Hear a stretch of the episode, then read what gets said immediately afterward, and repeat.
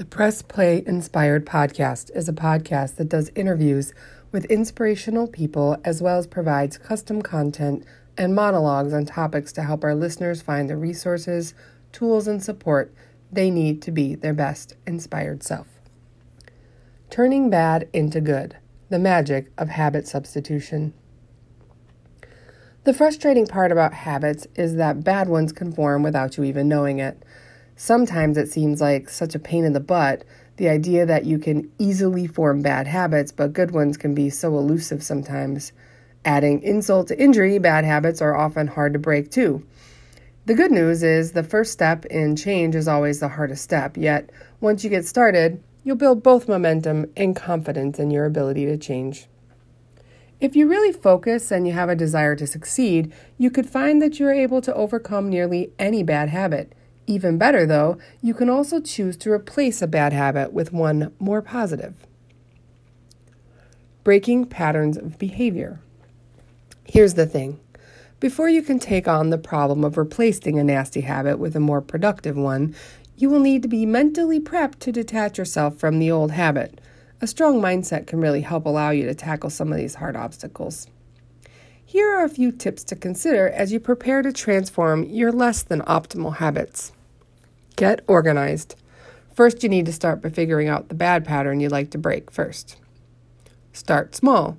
You need to start small. You can't effectively address more than one habit at a time. Trying to change too much at once will overwhelm you, and it's kind of the key to self sabotage. Decide that you truly want to change. If you don't want to change, you simply won't. You can't change just for someone else.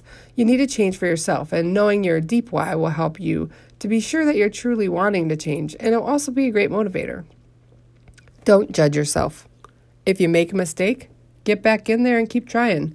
The most optimal state for change is curiosity, not judgment.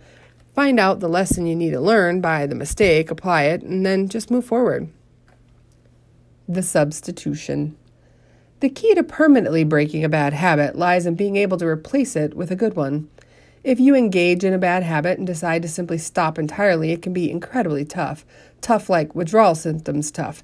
You might be okay for a while, but chances are you'll find your, your way back to the old habit in no time.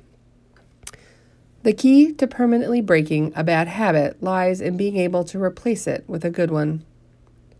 If you only remove a bad habit, it feels like you have to give something up, good or bad, without something to replace it. There's this hole in your life that needs to be filled. Yet, if you swap out one habit for another, then you don't have to go through this quote unquote withdrawal symptoms by taking something away and not replacing it with something else. Consider some of these tips for increasing your chances when substituting good habits for bad ones. Exercise.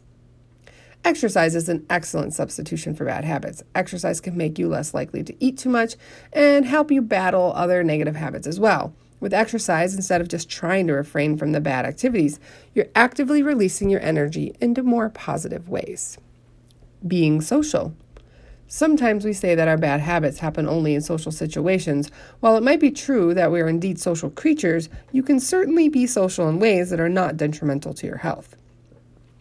Taking action. Your solutions don't have to be conventional, but they do have to work for you. Strive to take action daily to help you stay the course, even if you stumble once in a while. Desire is a compass pointing you toward what you need. You must learn to fulfill your desires in a healthy way. Chances are you've developed a bad habit because of an underlying desire or unmet need.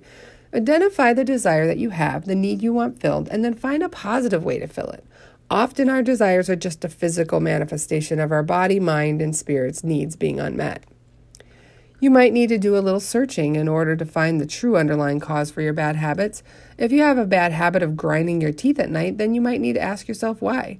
Taking an action like wearing a mouth guard is one thing, but maybe you also need to take an action to get to the root of your stress. Perhaps you're working too much and you're taking it out on your poor teeth at night. You might engage in other negative behaviors because you don't feel needed or loved the way that you think that you deserve to be. It is the root of the problem that we often ignore and the thing that we really need to resolve. Masking pain with self destructive habits is not going to solve any issues. Instead, discuss your concerns with family and friends, maybe a coach or a health, health professional, depending on the severity of the habit, and be proactive in solving it. Following these tips to help you turn bad habits into good ones may take some time and effort, but the benefits of a happier and healthier life are well worth it. If you'd like some support in changing a bad habit to a good one, book a discovery call from, with me. It's free at Calendly, C A L E N D L Y dot com, Jackie Schwabe, J A C K I E S C H W A B E slash discovery, D I S C O V E R Y. And let's chat. If you're interested in other areas on habits, uh, check us out on Medium and our publication of Practical. Ah, I forgot the name of our Practical Mind Mastery. You'll find all kinds of great articles on habit building, self improvement, personal development, life coaching, and just general ways to be better to you. See you next time, guys. Coach Jackie out.